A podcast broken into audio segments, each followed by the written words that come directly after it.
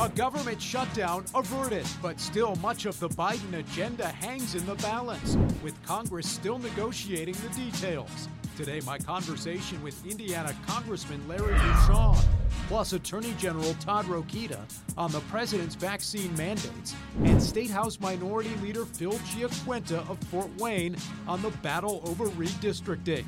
It's all ahead on this week's edition of In Focus.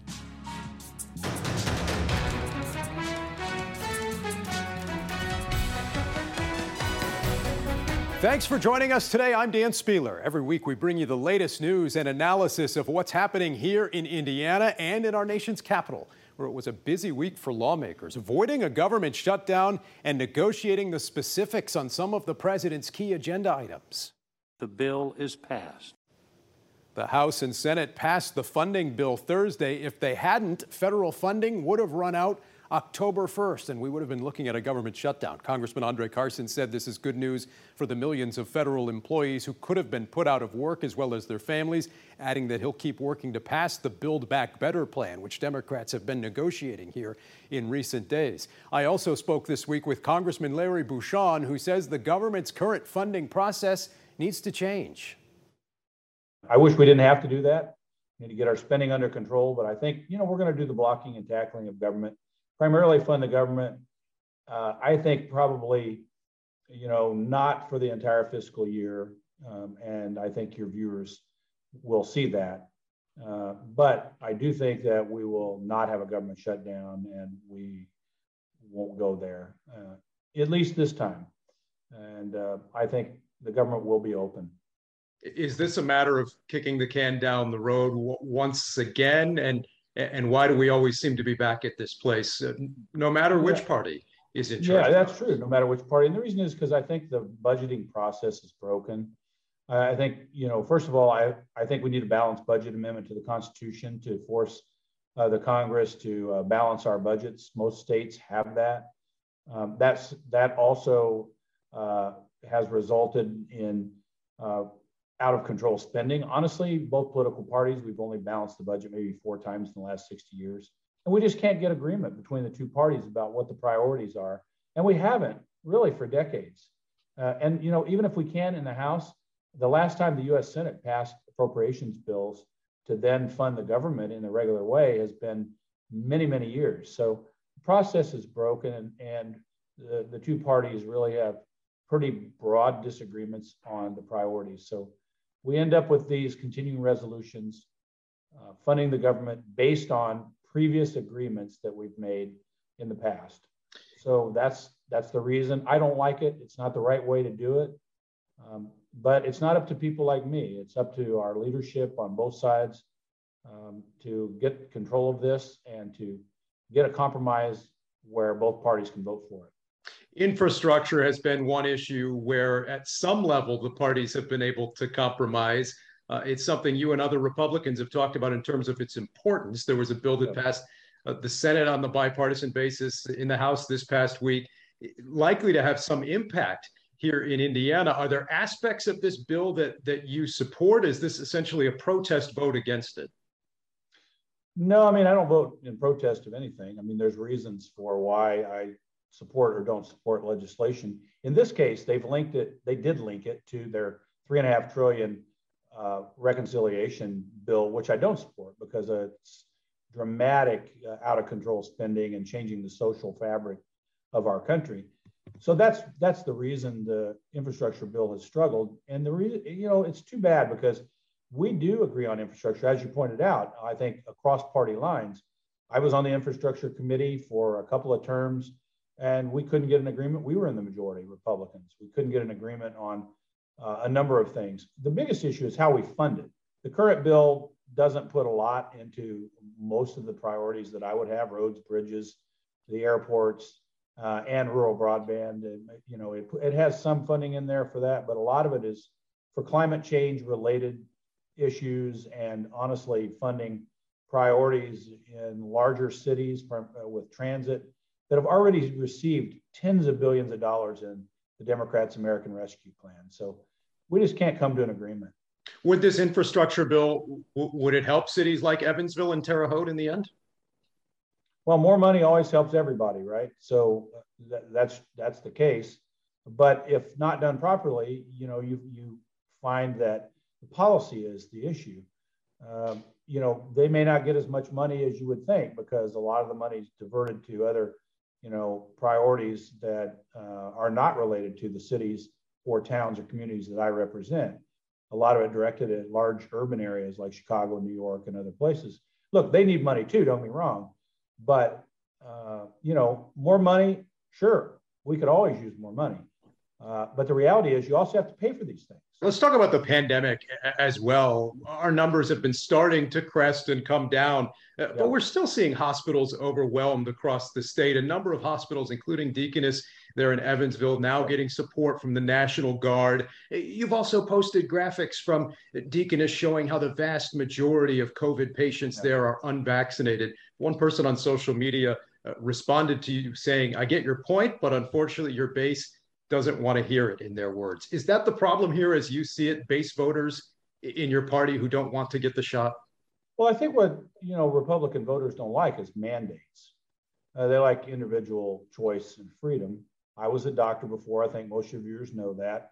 I think people should get vaccinated. Uh, I think the data is pretty clear. I posted on my social media. Most people who are uh, hospitalized in the intensive care unit uh, or on a ventilator are unvaccinated. And statewide data just came out that shows that uh, 98 per, you know, roughly 98% of people who have uh, tragically died in the state from COVID are unvaccinated based on data over the course of this, uh, this year. So uh, I support vaccination. I think it's safe and effective. Um, but, you know, I also support uh, people making individual choice uh, for themselves. All right, more of that interview on our website. Speaking of those vaccine mandates, this week our Kristen Eskow spoke with the White House vaccination coordinator and with Indiana Attorney General Todd Rokita. Individuals know how to take care of themselves and their families better than a government can. Attorney General Todd Rokita says he's looking at ways to fight the Biden administration's COVID 19 mandates. Those include a vaccine requirement for many healthcare workers that would be issued by the Centers for Medicare and Medicaid Services, or CMS. Does CMS, in your view, have the right to issue that kind of mandate? Uh, no, I mean, we, I, I don't think they do. Uh, and look what it's causing. I mean, you have healthcare workers leaving. But some healthcare systems and other companies say the vast majority of employees are complying with vaccine mandates.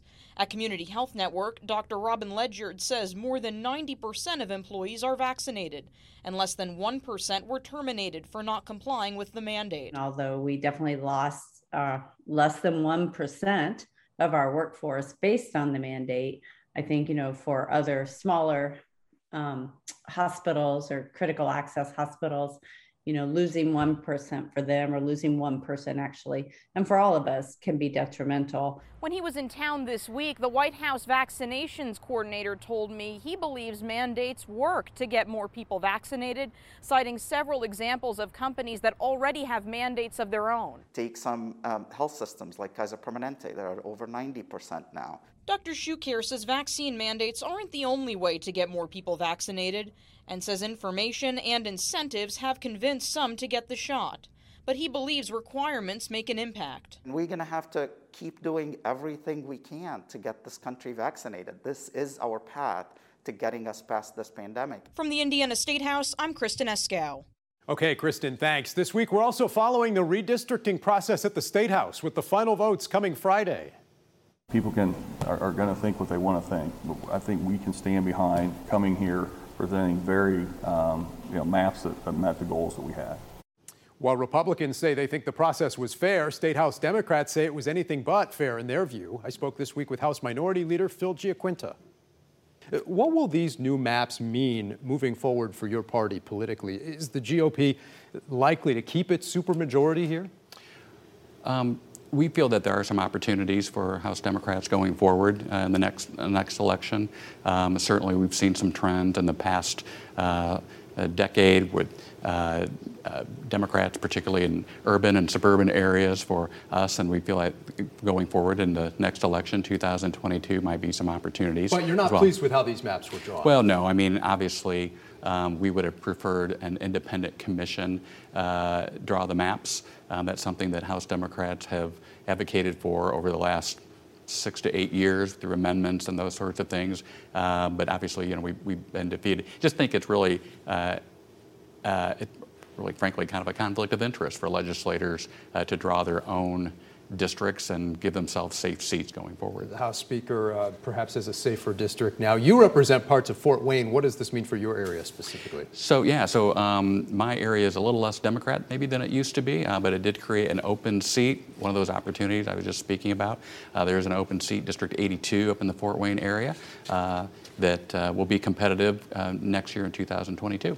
Okay. Republicans insist they followed the rules here. I spoke with GOP Chair Kyle Hupfer about this last week. Here's what he had to say. He said, quote, you can't draw maps that don't favor the Republican Party. He said, we've got 88% of countywide elected officials that are Republican now, so when Democrats say the legislature doesn't reflect the state, it certainly does, in his words.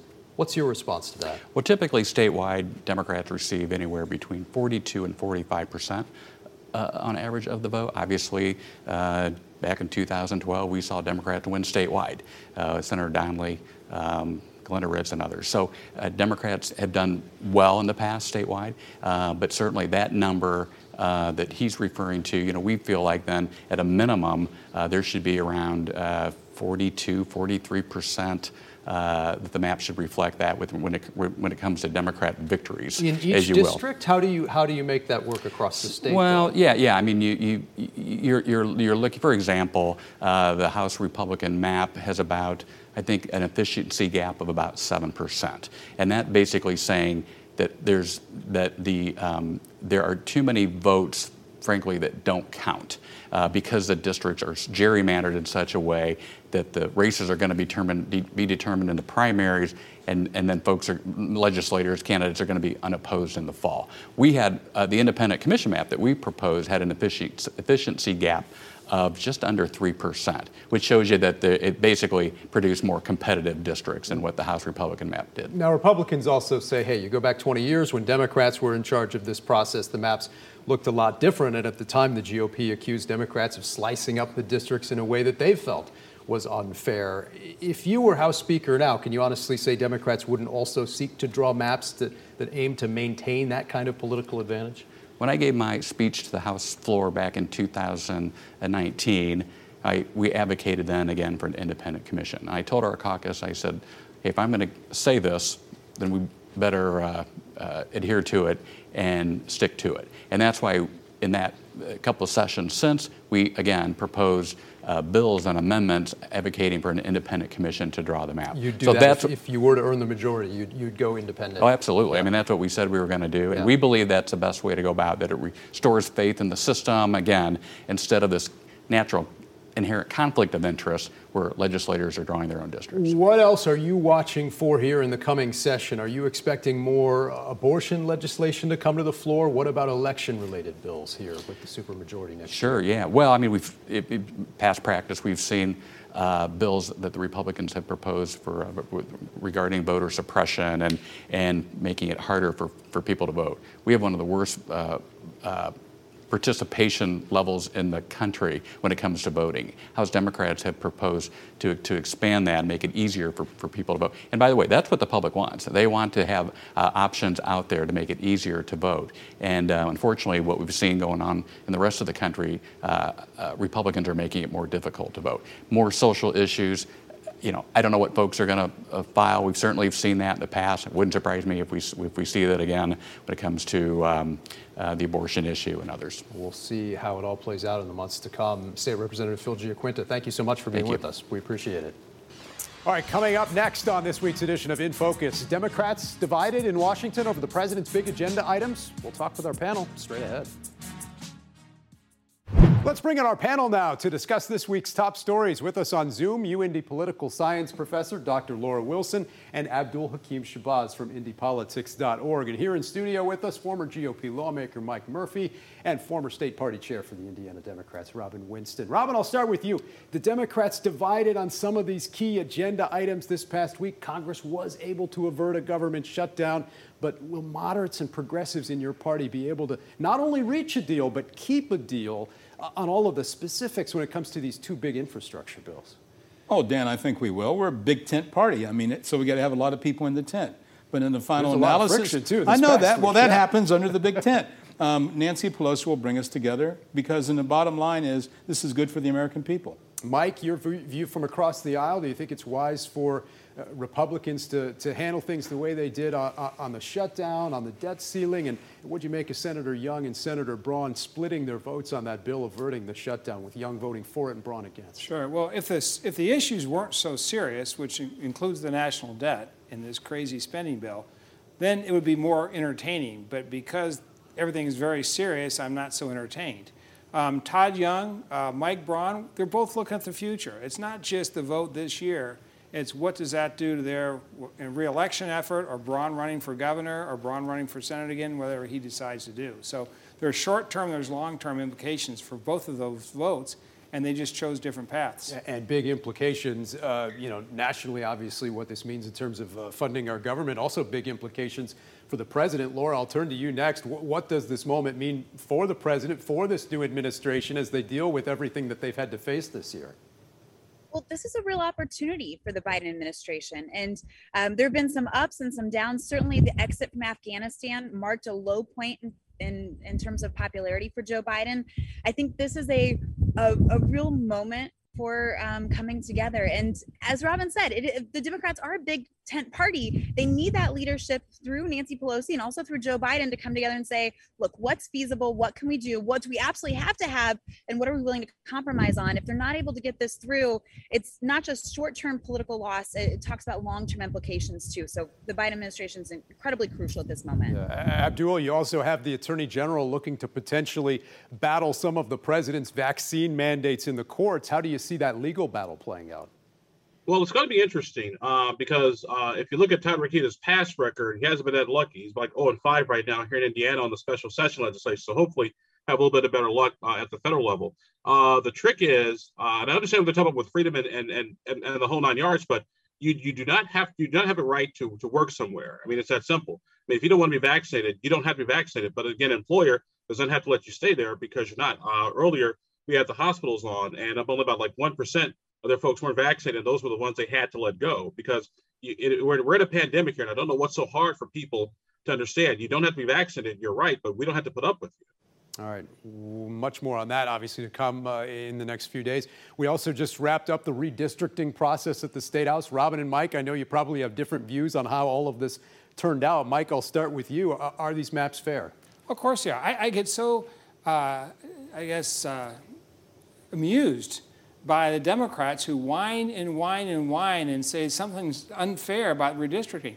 We have, the, the Hoosiers have trusted the Republicans with the governor's office for 16 years, both Senate seats, seven out of nine congressional seats, and supermajorities, including, and then in addition to that, all the statewide offices. Hoosiers know what they're doing. We got the districts that the Hoosiers want. Robin, your response to that? There wasn't much Hoosier input. This is all done by people looking out for their own interest. What I'm concerned about is the, how we diluted minority voting power, particularly here in Marion County, where there are districts that slice right through the heart of the of predominantly minority communities to make sure that the vote is not strong for our candidates. But keep this in mind it isn't about the lines, it's about the campaigns and the candidates. Yeah. Abdul, your thoughts on how this all played out? I'm going to have to respectfully disagree with my good friend, uh, Mr. Winston, here, because the, the, the, the Senate maps that were adopted uh, by the legislature were actually drawn by actually drawn by Democrats. So you, you can't you can't have you can't say you want minority vote on the one hand and competitive district on the other. You, you got to have one got to have one or the other. It, it's that simple. Republicans did legally what they're supposed to do. They kept committees of interest together. They did not dilute minority voting strength, and they uh, did everything at the state and federal level. So at the end of the day, that's it. Anything else is just extra. You you kind of smirked at that. I, I didn't. I mean, uh, look, I don't agree with Abdul on that because while you might have said we had input, we are not the people that drew the maps. in the final analysis, we'll see how those districts change. Our communities have also changed too. Minority voting power is moving out and I think some of those districts are, being diluted. Laura, I'll give you the last word here. This is always a, a, controversial process. Do you ever see the state moving away from this method and putting in an independent commission in place? In recent decades, it seems only whichever party is in the minority typically has called for that.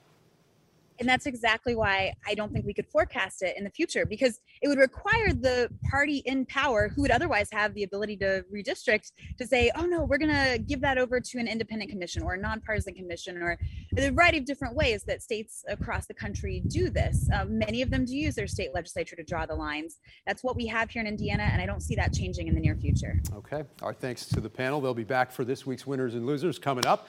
Also ahead on this week's edition of In Focus, President Biden taking time this week to remember former Indiana First Lady Susan Bayh. Stick around, we'll be right back after this. President Joe Biden paid his respects to former Indiana First Lady Susan Bayh this week, the president attending a memorial at the Washington National Cathedral. Bayh was the wife of former Governor and Senator Evan Bayh. She passed away in February at the age of 61. Stick around, we're back right after this. All right, time for this week's winners and losers. Laura, I'll start with you my losers, I have the Carmel Clay School District, not the district itself, but the decision they had to make the meetings virtual. I, while that's probably the best thing to do, you have to understand you're modeling for students good behavior. This is important for us as adults. Good conversation, coming up with compromise. For my winners, we just redistricted, so we have open seats, we have new retirees. Hopefully, that means new candidates, and of course, 2022 is just around the corner. It sure is. Abdul. Uh, my big winner is actually former state senator Jim Merritt, who has changed his position on uh, legalizing marijuana. He was against it, uh, did some research, and now is in favor of it. And my losers, anyone has to deal with the post office, going to be paying higher prices and getting much worse service. Okay, we've all been hearing about that for sure. Mike? I have two winners. Uh, the first is Senator Joe Manchin, who, after calling Biden's uh, plan fiscal insanity, is now trying to uh, insert some sanity in that plan. And also, the winners were 1,400 towns across America who turned down Federal Rescue Act money because they didn't need it. How about that? Robin? That's innovative. Um, I would say the winners are the people that are watching the show today. I mean, if you're living in, in Fort Wayne, or if you're living in Evansville or in Terre Haute, which is going to get a casino. That's right. This is a tremendous show to tune in. Laura's right. We need you. more civics t- yeah. discussion. You're going to get it here every Sunday. We welcome all of our new viewers across the state this week. Thank you so much for joining us this week. We'll see you again on next week's edition of In Focus.